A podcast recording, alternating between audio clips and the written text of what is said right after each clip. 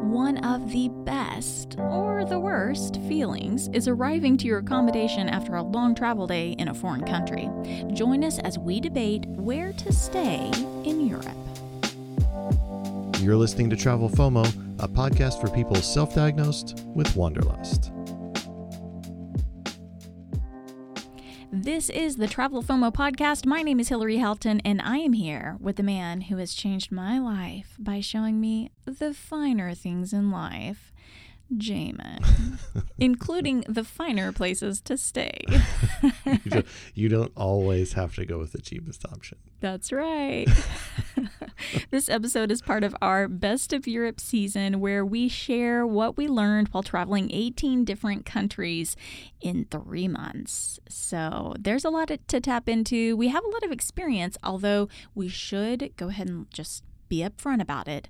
We don't have a lot of five star Ritz Carlton experience. Yeah, we didn't do a lot of fancy places. Right. But we did do a lot of places. I mean, I think Yeah. the most we ever stayed in one place was four nights. And there were some places that were as little as one night. So we we stayed in a lot of different places. Yeah, we were moving pretty quickly and got to test a lot of different waters. And uh, one of the things that we really want to do in this episode is really compare the difference between staying in a hotel or a home, like an Airbnb or a Verbo or something like that. Um, is it Verbo or VRBO? Yes. Yes. I think depending on who you're talking to. It's like GIF or GIF. Yeah, exactly. Exactly. um, so, we want to compare the difference between uh, the three primary places that we stayed, which were hotels versus uh, a home that you could rent out or um, a hostel. So, those are the three things uh, that we really kind of are looking at today. But um, let's jump right in there with the pros of staying in an Airbnb or a home, so to speak. Um, Jamin, what do you feel like is one of the top ones? Uh, I think being in neighborhoods, hotels can kind of like remove you a little bit from from the neighborhoods that you might want to be in, and like you get to feel more um, connected to a neighborhood. I remember when we stayed in Strasbourg, we stayed in La Petite France in a building that was built in the 1500s, right on the river, and you really felt like you were there the Yeah. whole time. Mm-hmm. I feel like that's a huge reason why you go to Europe is to to feel that feeling of Europe and when you stay in a home you get that all the time. Yeah. You're not removed by the by the hotel environment. Even where we stayed in Edinburgh, we stayed in the in the grass market area. From our Airbnb, you could see the castle above like we were directly below the castle. There were no buildings between us and the castle Yeah. which was crazy. And you looked out over the Grass Market Square, where all this history took place, and you're you're in it. You really feel like you're in it. The same in Lyon. We stayed on this square, and we were up like three or four stories, and we looked over this square where all these restaurants were, and so every night it would just come to life below us mm-hmm. and it was just amazing to be in that neighborhood. Same with Valencia. We stayed in a fisherman's house, and that gave that whole experience a completely different feel than if we had stayed in a hotel in the city center. So Yeah. I think one of the huge pros of staying in a home, an Airbnb, a VRBO, is being in the neighborhood itself. Yes. Absolutely agree. And it's so unique. Oh my goodness. Some of the places we stayed were just so incredibly unique. Um, I would also say one of the big pros for us was that there are kitchens, and that really opens the door to some affordable meals that you can have. So for us, we were traveling for a really long time. We couldn't always afford to go outside and eat at a restaurant for breakfast, lunch, and dinner. Right. So it was really nice to be able to go to the grocery store as soon as we arrived somewhere, uh, get what we needed for a few meals, and then be able to eat the local foods at home. And we didn't do that all the time because we obviously we loved going to the restaurants as well and wanting to experience everything. Um, but it helped it be more sustainable financially for us. So Yeah. that was a big pro. Yeah, and seeing those grocery stores is such a such a cool thing, place to place, just how different That's they true. are. Uh, another thing is is you get that that local touch. I do feel like when you stay in a hotel, you can kind of go into a hotel room and almost forget where you are. Hmm. And so you don't get that cultural experience. You don't get to have neighbors and be like walking down a street with people speaking a bunch of different languages as you're like heading into your home. Yeah. Um, you really feel like you're more immersed in the culture than in a hotel because hotels have to like they can't make each room super unique and all that stuff. It, it just doesn't make sense. They have to be very uniform, and that is part of their appeal. Is you you get a little bit of respite from that, but but when you're over there and you're wanting to be in that culture, like you want to eat the food and you want to drink the drinks and you want to participate in all the things, and I think one way to do that is by staying in a home and being in a place where when you look out your window you imagine yourself living there and being there all the time and that adds to that cultural experience So that local touch of being in a home is like is pretty awesome Yeah. And I love not being in the tourist epicenter of everything. Right. So that is like so cool, which you touched on when you mentioned the neighborhood, you know. Okay, so cons for Airbnbs. We actually have a few of those as well. it's Even though not I all love it. sunshine and rainbows It's not, yeah, it's not all great. but I would say one of the cons is that um, if you have a favorite Airbnb, they're all pretty unique. And so if you don't book it, you might lose it. So yeah it's kind of like you got to get it while the getting's good. And that's just something to consider is that they are so unique, you got to act fast. that uh, that's very true and it, it can get canceled um, and there's only one so it's not like we can move Right. you to a different room or, or like fix it when we were going back to london at the end of our trip our airbnb got canceled and i think the guy just canceled it and put it back up or put it on a different site to make more money because when we had booked it there was a lot of like covid still going on and there just was some unsurety about events that were happening. And then when they found out that like oh wimbledon's back on the pride parade's back on all of these huge things our airbnb canceled on us and then we were really stuck because there was nowhere to be found we end up paying a huge price for a not that great hotel because it got canceled on us and there's really no repercussions for you at that point uh, i think you should at least be able to Repercussions for the host. Right, repercussions for the host. Right, that that's what I meant to say. And I think you should be able to at least leave a review and say, "Hey, I booked this and it was booked for several months and then this host canceled on me." Not really to say that like stuff can't come up and a host can't cancel, but I think if you could see a pattern Right. with a host of that, then that might inform your decision a little more. But that is a pretty big con of the Airbnb is when it gets canceled from underneath you. Yeah, that's totally great example. The other thing that is just good to be aware of is that the coordinating the process of checking in, it's just not the same as a hotel or a hostel. I mean, you can show up to a hotel or a hostel anytime, day or night, 24 hours a day, and you can check in, and it's not a big deal. And it's eh, pretty instant. Um, from our experience with Airbnbs and homes, it just depends. Yeah. It just depends. And in Paris specifically, um, we were really happy with our place and they were awesome, but it did require, it said it was self check in, but then when it was all said and done, it actually required us to like check in with somebody. Like we had to meet at an exact time, which meant if our flight was late, we had to be coordinating with somebody to tell them, oh my gosh, our flight's different, our train's different, we are going to have to show up late. And so is this like dance that you're doing and all the extra communication and you're stressing out because you were trying to make it work and instead of just giving me a four digit code I can use to type into a door and get in and so that to me was really surprising. And we experienced that a lot in Europe. I haven't experienced it as much in America. Airbnbs are pretty like truly self check in. Yeah.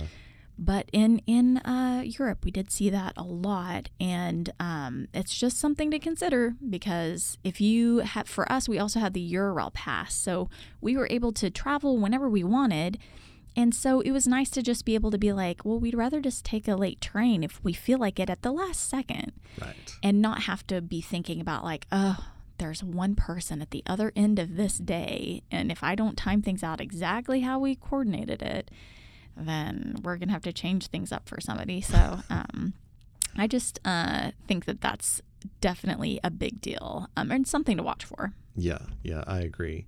Um, another thing is surprise fees that kind of pop up when you're trying to check out. It makes it harder to compare the prices overall if it has like a big service fee. And we found that some cities there were big service fees everywhere. In other cities, there were little to no service or cleaning fees.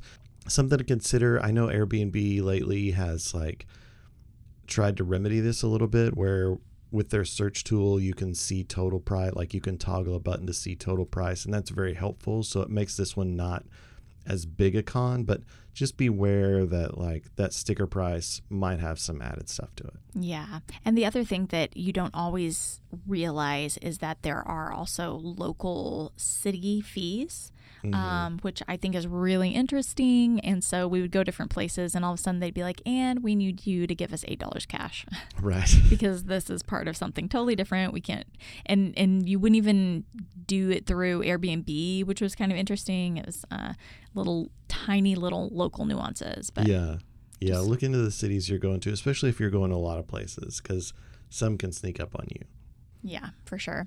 Um, also, know the cancellation policy because, man, that is the thing with Airbnb specifically. You book something, and as a general rule, you have 24 hours to cancel that booking, or you're going to pay for full price, uh, or you're going to pay maybe not full price, but you're going to pay a huge chunk of money to Yeah. cancel, including like 50%, sometimes a lot more than that.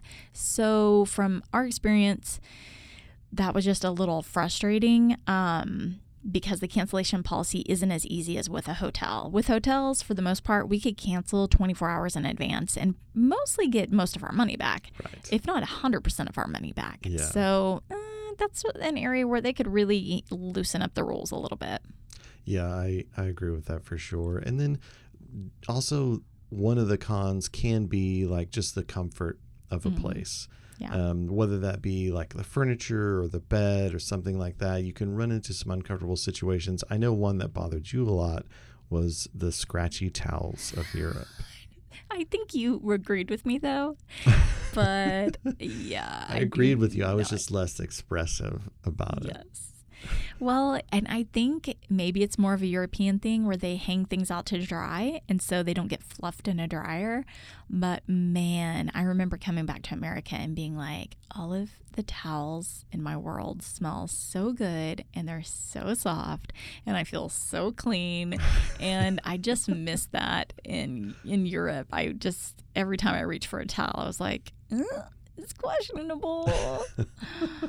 That's crazy. Okay, let's move on to hotels, which we kind of were addressing along the way, but let's be specific. Okay, for pros of hotels, and there are pros for sure, um, I would say going back to the check in process, it is instantaneous. You show up and somebody's there waiting at the door to greet you, Yes. and that is so nice. So, totally love that.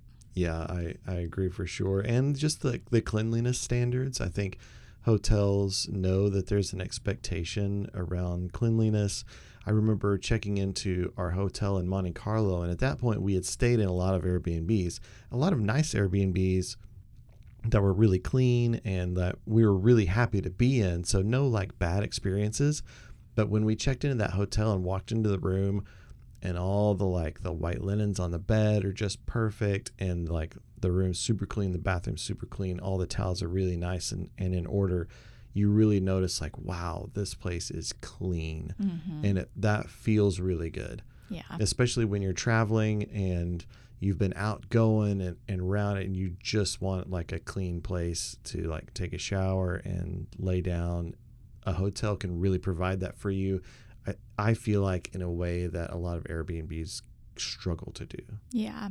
And it makes me feel safe too. which Yeah. I like. Yeah. I would also say bookability.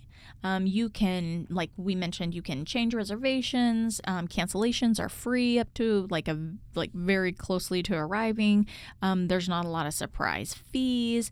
There's just a lot about that that makes it really easy, and there's something to be said for that. Yeah, and transportation and other little things like that can can be included or can at least be coordinated really well by a hotel from a hotel. Um, I mean, when we went to um, hotel, I think it was Madalena in Mykonos, they coordinated our taxi to the airport the next day, and so it was super easy. We just called the front desk and we were like, "Hey, we're ready to go to the airport," and they called us back a few minutes later. We're like, hey, your taxi's here. And stuff like that's really nice. Also, if you're telling a taxi driver or an Uber driver or somebody like that where you're staying, if it's if it's a major hotel or a nice hotel, it's a really easy thing to hop in a cab and be like, take me to XYZ hotel. Mm-hmm. And it makes it very easy and simple.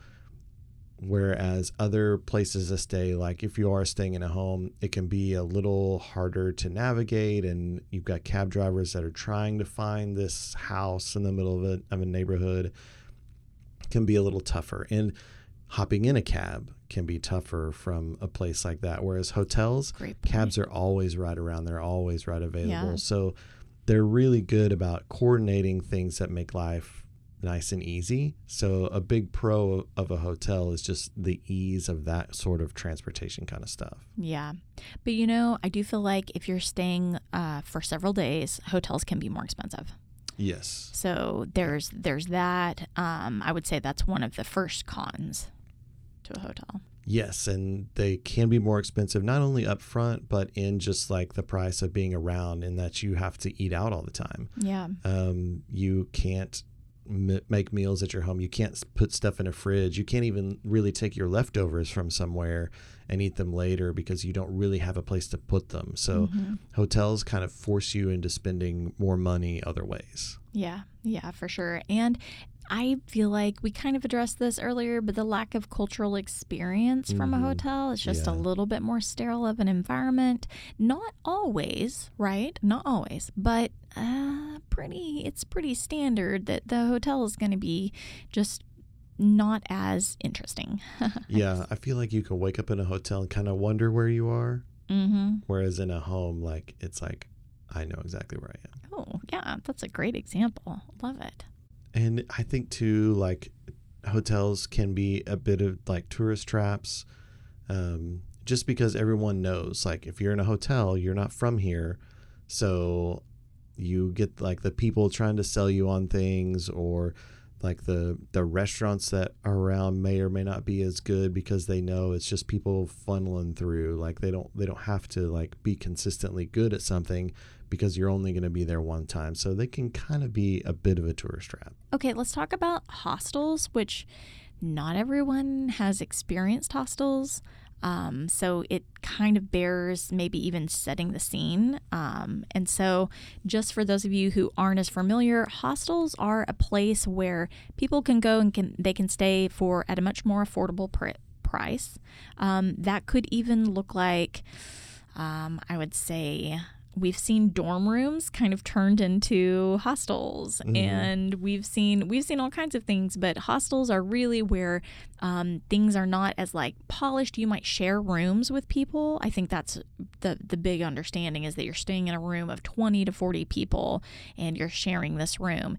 One of the myths is that that's not always true nowadays they've learned that like people do really like their privacy and their safety and so they're offering a lot more hostels that have private rooms and um, they're you know they come with a price but they're still more affordable. You might still share a bathroom with other people.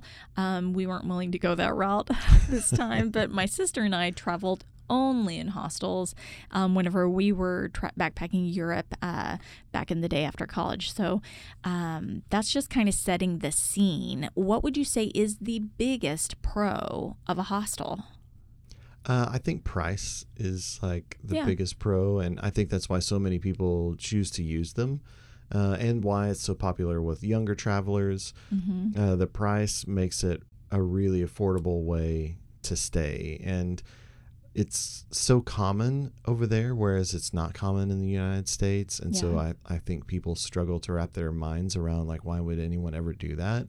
Yeah. And it's like because it's a really affordable way to stay in amazing places and they're often in good locations. So, like, the price to be where you want to be can become really approachable if you're willing to go the hostel route. Yeah, for sure, for sure. It's also really social. Um, they they even facilitate social opportunities. So they might facilitate uh, walking tours or pub crawls or all different types of things. They might have a bar downstairs for you, which is similar to a hotel.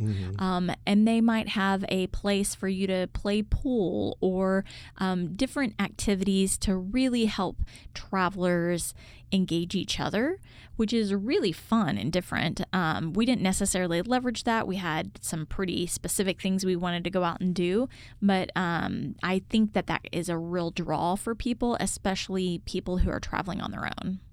I, I think so too. And especially if you have more time to really like stay and hang out. And hostels are just so uh, easy to use. Mm. Like it, it's checking in and out is pretty easy.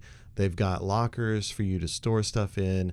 As you mentioned, there's probably like a bar or a restaurant or some other place like that. They've got laundry and those kind of things. They really are set up to be easy for people that are traveling to use. I feel like hotels can be a little bit more business hmm and maybe even a little bit more families and things like that.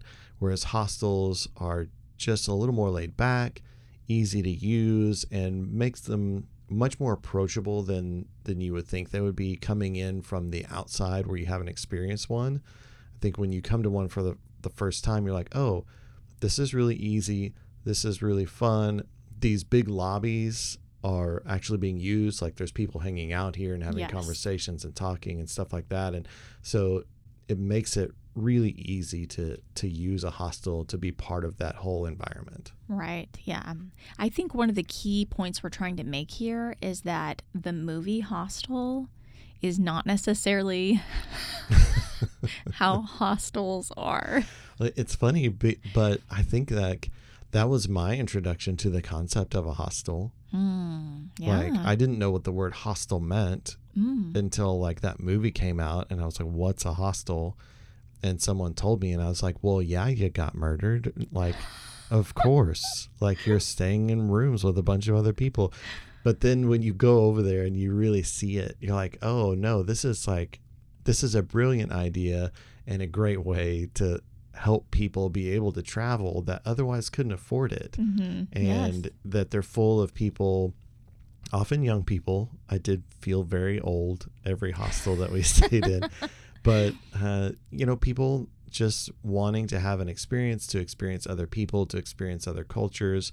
And so a lot of like really open ideas and things and very very few chainsaw murderers That's true. It is totally true. Totally true. I remember coming back from Europe with my sister, and Hostel came out pretty quickly after that. And I had to be like, tell my mom and dad, like, do not watch that. That is not what we experienced. Like, that is, whoa. Like, and uh, so I thought that was uh, really crazy. But I remember watching it and thinking, like, dear God, we survived. That's crazy. Okay, so that's perfect segue into the cons of hostels. surprisingly um, murderers and people that hunt people are not in our list of, of cons. Like that's for quentin tarantino or whoever else. But uh, privacy is one that uh, is a little bit of a con especially if you're staying in a dorm room. Um, it's bunk beds. There's a bunch of people in there that snore and fart and do all of the things. And it uh, there's just not privacy for uh, for anybody in that situation. Now you can, as you mentioned earlier, pay for a private room, and you know there's those different levels of like a big dorm room full of people to a smaller room with shared bathrooms to a room that's completely private. Like we stayed in uh, in Generator, Amsterdam, it was really nice. To me, the experience was much like a hotel. Yeah. Like we had a nice room with a cool view of a park and A private bathroom. yeah, private bathroom. It was nice and clean. Uh, there were some like strange rules, like you couldn't have food in your in your room and like things like that that were a little odd. But you got the like the bar, restaurant, like hangout vibe of a hostel with the privacy of a hotel. So you can like pay more to get that. But in general, when people are going to a hostel, it's to stay in a dorm room, it's to get that cheap price. And so for that, you sacrifice privacy. You need to lock your stuff in a locker and, and those kinds of things. So just beware of that when you're when you're going that route. If you really want to dive in and have like the European backpacking experience, there's not going to be a lot of privacy involved. Yeah, yeah. Well, fortunately, the one we stayed in in Dublin, they had a safe. There were Mhm. multiple safes, so you could tell it was a room that was actually set up for four people. We like it was just us. We bought the room ourselves, and but there were two safes, and so that was pretty cool to think that like okay, like if I was staying here, at least I could put my passport in a safe with a lock with a code that I decided and nobody else knows, you know, Yeah, and my Yeah. cash and stuff. Yeah. I agree. Okay, so another one would be just lack of luxury. It's kind of a con of hostels because, you know, you can still have quality, but you're not going to get like all the bells and whistles. And that's just, you know, it's a con. Like it's pretty obviously a con, but it's there, worth worth noting. I think another thing is safety. Um, when you're around a bunch of people, if you don't have a place with a door that you can close, there are going to be situations that aren't as safe. And when you think about like sleeping when you're at your most vulnerable, and there are other people that rightfully have access to the same space, like there is a little bit of a safety concern. And so just be wise about who you're around and who you're with and the the activities that you choose to partake in. You know, travel with a buddy, bring a friend, somebody to watch your back You're my buddy. You got my back. and you'll feel really safe. Yeah. Like uh, in all of our travels, there were very few times that I felt unsafe, and certainly none of those were in a hostel. And so everyone's very welcoming, very friendly, and just there because they want to experience other people. And they're a lot like you. If you're traveling, those other travelers are a lot like you. And so just be conscious, but you'll be okay. That's right. And I would say safety goes along with the neighborhood that you might end up in because Yeah. hostels are more affordable and there's a reason there's they have to there's they have to do that in some some way. So they are not going to be able to be in the nicest neighborhood. So just keep that in mind. Okay, best places that we stayed. Let's talk about that based on our Mm. overall experience. So this could be whatever, but like the the places that we just loved staying in. Why don't you tell us your favorites? The first one that comes to mind is not from this actual gap year trip, but from like another trip that we took to England, and it was Hoghton Tower, um, where my family's from. Like we did an episode on that. If you want to go back and listen to it, that was a really powerful experience for me. But they actually have an apartment where you can stay in the castle, and they call it the Irishman's Tower. And we stayed there, and you're inside these three foot thick stone walls built into the wall of this castle, and there's a window that looks down this mile long drive off into the distance toward Liverpool. There's another window that overlooks the courtyard, and it's sort of two stories. So your bedroom's up top. Down below, it has this living area with a fireplace, and they left us firewood there, so we made a fire. And I just remember being in there and thinking about like all the history and all that my family had done in that place and hundreds of years of Houghtons lived there and it really was like such an incredible experience and such a cool place to stay and actually go to sleep. Now you thought that the place was haunted and so you didn't sleep. It was haunted. That was so cool. and I did not sleep. but I slept great.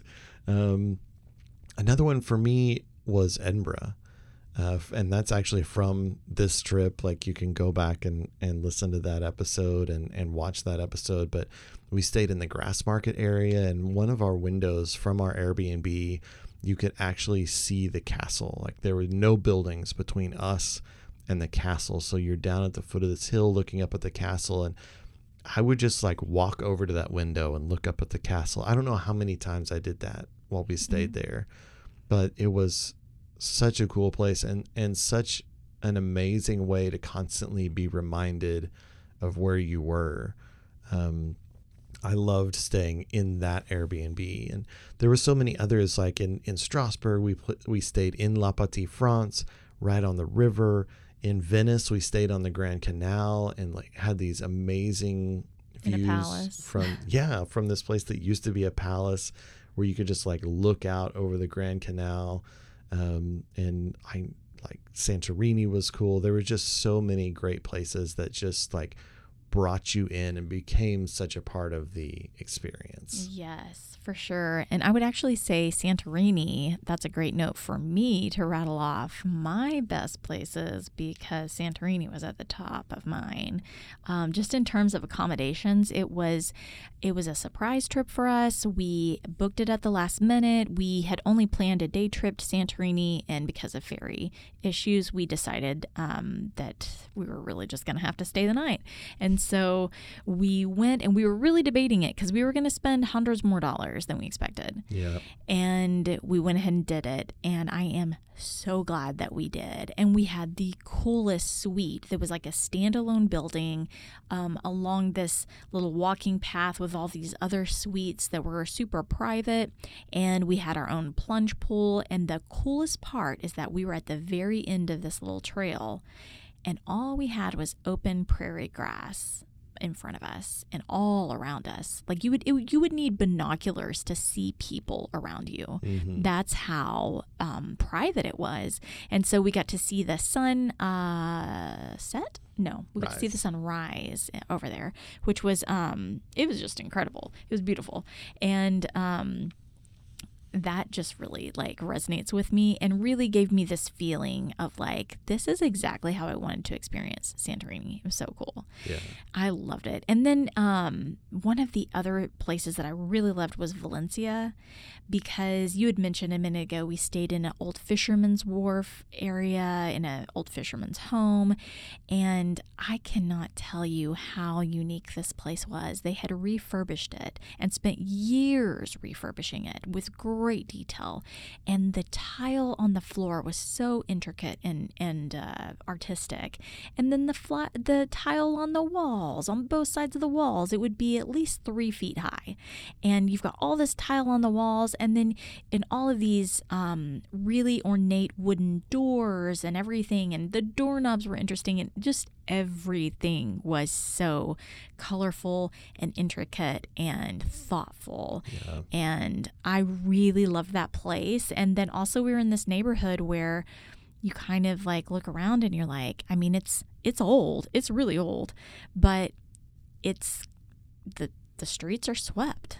They're actually yeah. swept. They were clean. There mm-hmm. wasn't trash. And it looked like maybe a little rough and run down, but it was taken care of. People loved their little neighborhood. And I just really thought that was sweet. And being so close to the beach was awesome too. So that was definitely another excellent. Uh, another excellent one. And uh, we stayed in Český Krumlov. Yeah. Oh, I that loved cool that. We were like um on it was a little Airbnb, but it was very small. It was more like a um I would say it was a little bit more like a hotel, like a, a boutique hotel. Yeah, bit, yeah, like a boutique hotel.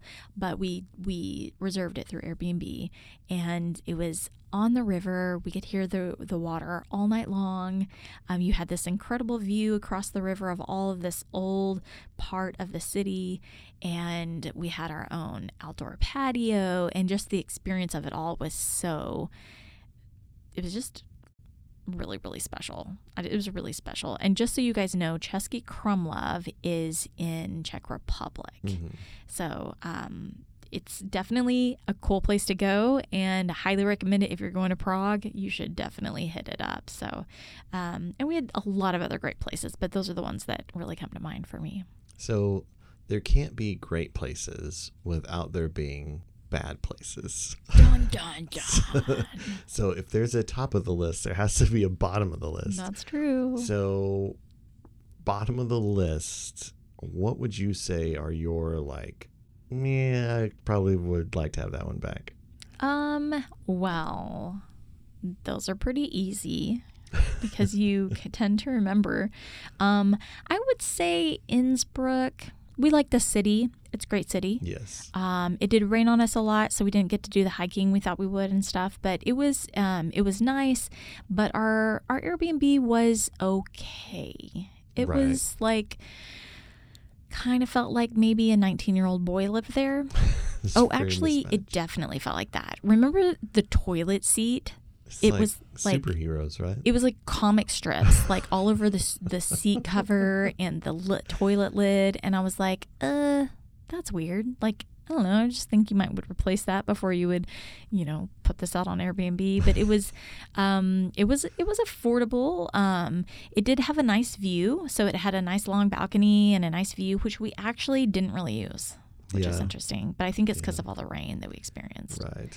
Yeah. But um, yeah, I wasn't such a fan of that Innsbruck one. That is also where um, I fell while getting out of the shower, and I thought I was going to break my hip like an old lady. I was like, my gosh, this is crazy. Uh, but that wasn't their fault. But they did have scratchy towels, so another strike. Scratchy towel place. Another strike. Oh, and the oven wouldn't work. Yeah. That was really annoying. We'd bought pizza, like Yeah, because we a were frozen just- hungry and like at the grocery store and we're like let's just get like some frozen pizza and go back and um and also we were in like austria german area where the food maybe wasn't as appealing for us Yeah. um which yeah. totally get it if you like it no big deal but for us we were kind of like okay like we've tried it several times and we're just not digging it so let's just get pizza tonight and then we like couldn't eat the pizza because we couldn't use the oven and i feel like maybe some other things happened too but that's that's the stuff that stood out to me yeah. but yeah Innsbruck, the Munich hotel we stayed in wasn't awesome. Um, again, our Airbnb host had canceled on us, so we Yep. did a last minute hotel, um, and it was fine. It was just fine, you know. It was one of those where you're like, mm, probably not gonna like, like roll around on the floor for sure, and Right. like you know, it's just a you know a little bit, a little bit different. But um, okay. Well, and we had like the the window incident in Munich. Oh my gosh. Oh, you guys. So, one of the nights we were there, we just could not sleep. It was like people were outside just like taking a trash can full of bottles and cans and dumping them in the street. Like it was like, what is happening down there? And it was just this echo chamber of stuff happening in an alleyway where you know it did echo, um, so it was echoing up to our room. But I was like, this is crazy. We'd closed the windows the day before, so we're just like, why? I can't believe this room isn't more soundproof. Come to find out, they had come in to clean the room and then open the windows, and we didn't realize that because all of the shades were drawn. And we literally, there were multiple times I was like, I should check and see in the night. I'm like, that window, I can't believe we can hear them through that window. I wonder if that window's open. I was like, but I didn't open it. And I know Jamin didn't open it. So they did. Yep. Long story, but but it stuck with me. What about you? Uh, for me, I would agree on Innsbruck. It was just uh, not that it was bad, but it was just kind of ho hum. Um, I think our our place in Naples just felt weird to me. It felt like a villain from John Wick lived there. Like it, it just like I don't know what it was. Like it it just felt really strange. It was super dark and and just wasn't wasn't our vibe and didn't like didn't feel like Italy at all. No, it didn't. And so I think I was like hoping for so much from like Naples being this great Italian city and just kind of got disappointed by that particular place. And then Dublin, um, we stayed in a hostel in Dublin and it was fine. Like you mentioned earlier, it was just super dated. Um, wasn't very comfortable. The bed wasn't very comfortable. The bathroom wasn't like great. The shower and stuff. I just remember thinking like, oh man, like this is this is pretty rough. The blow dryer was such old plastic. It was like yellowed. Yeah. So it was like literally you're like, I don't even know if this is this works. Like Yeah. this is old. It uh, it was pretty crazy, and we had we had been doing such a good job coming into Dublin of like going to grocery stores and buying stuff because we'd been primarily staying in Airbnbs. So we'd been eating at home a lot, and then we were in Dublin for three days and didn't have a fridge or anything as part of this hostel, and so we're like kind of forced to eat out all the time. So I was like eating fish and chips twice a day, and like by the end of it, I was like, I just, I don't, I just need some like regular food, or like I, I just want a sandwich or something. like, yeah. how do we, how do we move on? And so that one for me was was maybe not the best. Again, not horrible, not anything to really complain about, but when we had stayed at such amazing places. And I think Yes. too, we had come to Dublin from Edinburgh, and it had been such an amazing experience. Mm, To then come to that, it was it was a lot to try to live up to. You're sad to have left Edinburgh at all. Yeah, yeah, I I really was like I did not want to go, and um, yeah, Dublin was its own thing. Yeah. But you know, whenever I think about going to all these different places and all these places that you stay, it makes me think of the things that we packed because, you know, you arrive and you kind of more, you know, it depends on how long you're staying, but, you know, you might unpack a few things and kind of think Mhm. about, you know, it, it just makes me think about what we packed. Yes. And I'm curious, what were your favorite things that you packed that you brought? well, then keeping in mind that we were like in backpacks, Mm-hmm. So- yes, true. not not a ton of space. Um, We were very thoughtful about what we brought. yeah, so you knew like if you're going to bring it, it needs to be important. Yes. and so I think I think some of my best things um, I had these like travel pants that I had bought, and I really thought that they were a great thing to bring. I had like a blue pair and a gray pair, and um, I really liked them because they had a like a sort of like a secret pocket with a zipper. Oh, and yeah. so my like passport and wallet would fit perfectly in there and i could zip it up. And so when we're in all of the big cities amongst all the crowds where like pickpockets are so predominant i knew like i didn't really need to worry. I was in good a good place then. They look a little dressier and everything's so much more formal in europe that i felt like i belonged more so. And and yet they were like sort of stretchy and comfortable so they were really good. Um, my NOBULL running shoes. Mm, yeah. Um, we went on a ton of runs. Like every place where we stayed more than one night, we tried to go for a run. I think we did almost everywhere. We went for a few hikes instead, but we got out and were active. And I wore those on every single one of those. I think I wore them every travel day too. Mm. They were just really comfortable. I knew I could run in them, walk in them forever, not get blisters, and be able to to do all the stuff. So I was glad I I packed those. And they don't like the specific kind we got were like the knit kind Mm, the of knit NOBULL runners. running shoes, and so they don't rub a hole or they don't rub up against the back of your heel. Yeah, And man, when you are walking that often for so many days, like the odds of you getting blisters are really good. But neither one of us, the whole time of three months in Europe, did we ever get blisters. yeah, no, That's crazy. it was yeah, yeah. So we was I was glad that we had those. Uh, we also bought like this little power pack. Um, and it was really an adapter, so it had like all of the different plugs, so you could plug in, and it would bring it to one source that had like several USB plugs in it and several American 120 volt outlet plugs in it. And we would get that thing out and plug it in and start charging laptops and cameras and Mm-hmm. and watches and phones and like it would be this like just octopus of power in every place that we stayed and meant that we only had to have one adapter Mhm. plugged in Yeah. and we were good to like charge everything and Mhm. without that i feel like We would have needed a million adapters. yeah and it would have been like just standing in line to like charge stuff the whole time. So Yeah. I was I was grateful to have had that with us. And you just got that on Amazon. Like it Mhm. was no big deal. Yeah. yeah, No big deal. Yeah. that was a really good one. I would say some of my favorites were a rain jacket. I got this North Face rain jacket that was just like you could roll it up into a tiny little ball if you needed to. It was actually waterproof, not water resistant, which is not Yeah, the same. big difference. So it was waterproof. And then if I wanted to unroll the little um, hood, I could. And I did that every time it rained.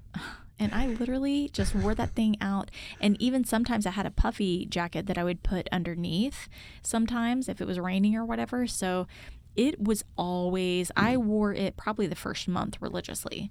And um, so if you guys go out and look at any of the videos, you'll see me in a black jacket, and that is that rain jacket It was totally worth it.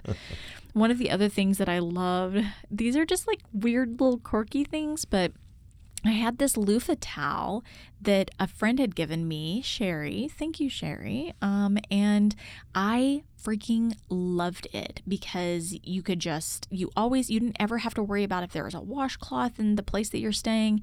All you had to do was like use this loofah towel, which is way better than an actual loofah ball. Just saying. And it also dries a lot faster because it's not all wadded up. And so it would dry really fast, and then boom, I would be able to put it back in the suitcase um, or the my backpack. So that was awesome. Um, and then just basically anything that I brought that was like a little bit dressier, I was so glad I did. Yeah, So yeah. yeah. So we also purchased things while we were Mhm. over there. Um, what were your favorite things that you bought during? So three months in Europe is a long time, Yeah. and we changed seasons. Yeah. You know, we went from north to south. We started out in like coats and gloves and stuff, beginning and ended up in like swimming in the ocean, ocean in swimsuits. So we had to buy some things along the way. What were your favorite things that you actually purchased while you were there? Well, one of them I purchased within a couple days of arriving because I was like, wow, I did not bring enough of the right shoes. And I ended up getting uh, some Doc Martens, basic black Doc Martens. Um, I was seeing them everywhere in London too. And I was like, well, sign me up because I need a comfortable boot that will get me through all of this rain, all of this cold. And I ended up mailing them home uh, when it was all said and done. Uh, but I wore them probably for two months at least. Yeah. So wore them for a lot of the time. Again, never had any blisters. It was incredible. Um, I just I never realized like how good they would be to travel with. Um, I just you know I knew they would be comfortable and warm, and uh, but then also just the styles in London. I was like, yes. Yes. Okay. Okay. Okay. Okay. Uh, so I think I bought those in like Bath, England, and I was just like, yeah, this is this is awesome. Um, another thing that I bought that I just love is a blue dress from um, H&M. I went into every H&M that I saw because it was so interesting how the styles changed depending on where we were, and I loved seeing that. I loved seeing H&Ms and Zara's because I just wanted to take a peek and see how they were different everywhere we went. And so I got a blue dress when we were in Barcelona and it was awesome. And uh, I got a coffee pot from Italy, which was just lovely. And I love using it. That uh, those were all things that you did get a lot of use out of, and you did like really love. Yeah. Um, for me, I bought a hat in Bruges, um, and I like actually wore it quite a bit. Still wear it, and I really, really, really liked it. Um, in Lyon, I bought some um, like some sneakers, some white Adidas sneakers that that I really liked. Um, it was fun just shopping in Lyon because all the people were so friendly Yeah, they were. and would talk to you. And so every store that we went into, um, the people working in the store, we would like just have conversations with them, Mhm. and um, that was a lot of fun and, and really unique. But I wore those a ton that like last half of our trip, like the the summer portion, and uh, so I really liked those. Um, I also bought a, a blue article of clothing in Barcelona. I did not buy a dress from H and M, but I did buy uh, a blue linen shirt that uh, I ended up wearing a lot um, as it was so warm all through, you know, the south of France and Italy and, and into Greece, and so I got a lot of use out of that. But those were those are my big like purchases that I felt like oh, that was a good decision. Yeah, yeah. Okay, so if you had to like I mean, this is the best of Europe season, right? Right. So, you know, we're talking a lot about accommodations and, you know, suitcases and packing or whatever. But if you had to really stop and think about like your favorite places that you went in all of Europe, what would you say? Um, you know, I I think I always come back to Edinburgh. Like was one the the feeling of that city. It's so well preserved. It's this medieval town with so much history and so much there that was just incredible and I couldn't I couldn't get enough of it. Um, I loved every day we were there. It was one of our longest stays. I think we were there four nights, and I was sad to go. I wanted to go back right away, and I just loved it. Um, the Cotswolds were another one where I just felt like I could stay here forever. I have a memory of us like sitting in this park, like we had just gone to this church and kind of walked through this graveyard and we came to this park and it overlooked this river. It's kind of set up on a hill, and there are these blonde stone houses down along either side of this river that's just sort of meandering through and really just more of a stream than a river. But um, I remember sitting there and we had packed our lunch, we had packed sandwiches, and we decided to have lunch on this bench.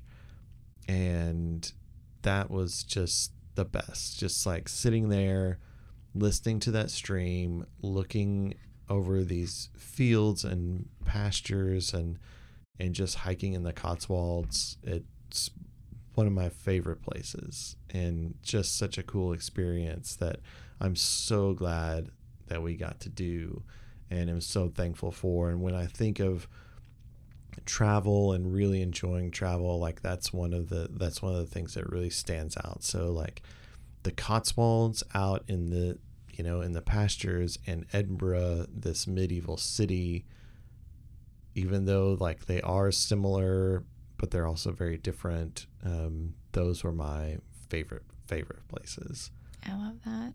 What about what about you? Favorite like top favorite, top of the list. Top of the list is unrelated to how great the Airbnb was, you know, yeah.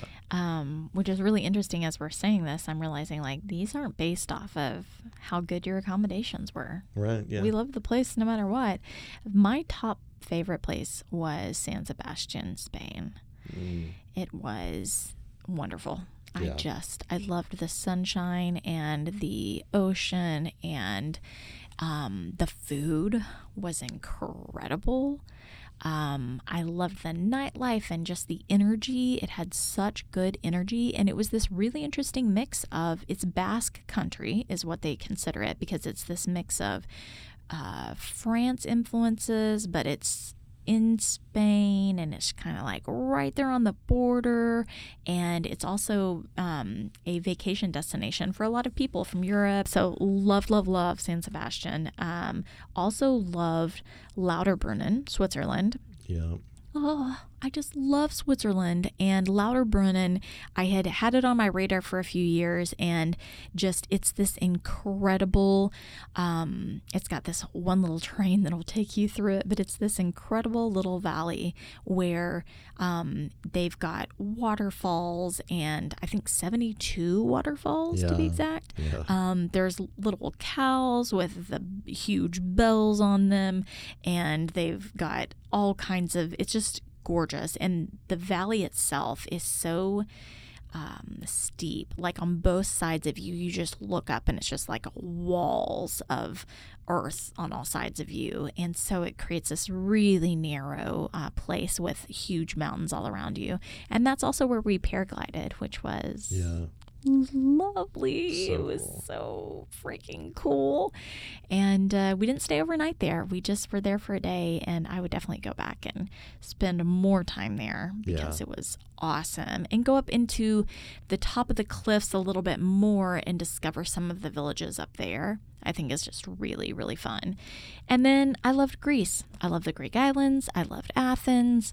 Athens was a shock how much we loved it. Yeah. Um, yeah. and it, really was, was. it was a little um, maybe sketchy in some places. You kind of felt like, oh no, is this like okay? But then you kind of start to realize like, no, this is fine. It's just really old and there's graffiti everywhere, but you're okay. Like Yeah. it's fine.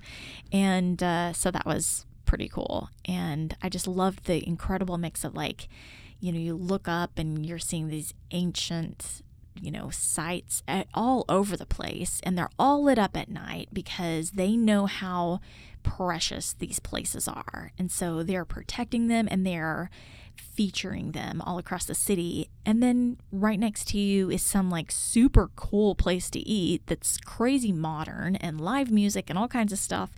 And the way they join the old and new is just really, really cool. And I think I love that. I thought that was awesome. Yeah, that, that was a great experience. So many good places, so many amazing places to stay in Europe, so many good experiences. Yeah. Um, if you're interested in specifics about any of these that were mentioned today, uh, we do have episodes, both podcast and YouTube episodes out there uh, for you to go take a look at. Uh, please go out and follow us on social media uh, TikTok, Instagram, Facebook, and as I mentioned, YouTube. We're those places so you can connect with us more there. Um, we just want to bring you along and uh, make you a part of our journey. So hopefully you've enjoyed this episode. Uh, if you did, go out and check out the rest of our stuff. We also have a way for you guys to get in contact with us because we love to hear your stories. And I'm so excited that we have a story to share from Mary. And Mary has been following us on Instagram. We've been following her, honestly, and we just love seeing her travels. And so it's been fun to engage her. And now we have an actual story to share from her. So we're going to read that for you. This is from an email that we got from her recently. And she talks a little bit about her own time in Europe. So check this out. Okay. Mary said, Your latest episode about getting around Europe reminded me of an overnight ferry my husband and I took in 2012. It was our first international trip together, and we were traveling from the Netherlands to London. My husband loves all things transportation, and we'd seen this overnight ferry on some show on the Discovery Channel or something similar. And so, when planning our trip, I booked us on the Stena Lines overnight ferry. We took a train from Amsterdam, where we'd been staying, to the port at Hook of Holland we were very eager beavers, and I'm pretty sure we were the first ones to board the ferry. The ferry didn't leave until about 10 p.m., so we ate an expensive, mediocre dinner in the cafeteria where they charged for ketchup packets, which I thought was really funny.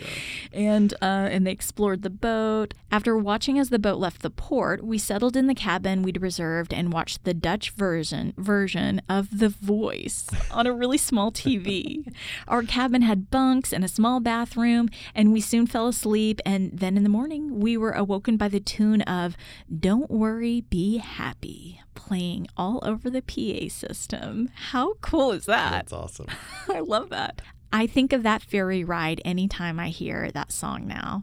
We disembarked in Harwich, England, and took the train to London. Overall, it was a fun experience and saved us a night in a hotel room while getting from point A to point B. Mary also gave us some tips that we could share with you on how to get around, and her tip was to use the Seat 61 website for train travel planning. The man in Seat 61 has information on all the trains in Europe and other places, including how to book them easily and often how to get the best deal. Even though it was a ferry, he explained how to book the train and ferry as a package, which was really helpful. So isn't that a great tip? Yeah, that's I was so like, cool. Never heard of the website. Love that. Oh my goodness. Now we have new information that we can use as we book our next trip to Europe. So hopefully someone else can get a little good out of that. And thanks so much to Mary for reaching out to us. And I should also tell you guys that if you would like to share your story or your tip for other travelers, go ahead and send us a note at travelfomopodcast at gmail.com because we love hearing from people. It's so cool. Yeah, thanks so much to Mary for sending us that uh, that note and letting us share it with everybody. And I like another amazing way to find accommodation that also like serves a purpose. Yes. Like doing an overnight on like a ferry like that. There are overnight trains and things too. Like so that's a very creative way to get from point A to point B. And like she said, save a hotel room. So yes. like way to go, Mary. I know. And I, I love that we got that from her right now because it's this perfect mix of last episode that we put out about train travel or about travel and transportation. Mm-hmm. And then it also leans into accommodation, which we talked about today. So very cool. Yeah. Yeah. Thanks so much, Mary. Thanks, Mary. And everyone out there, we just hope that you do what you need to do to sign up for your next vacation. I think we've booked something coming up soon. Uh, yeah. Cayman Islands is calling. In the works. Yeah. So we hope you guys get to book a vacation soon. Go see the world because life is short. Wonder well.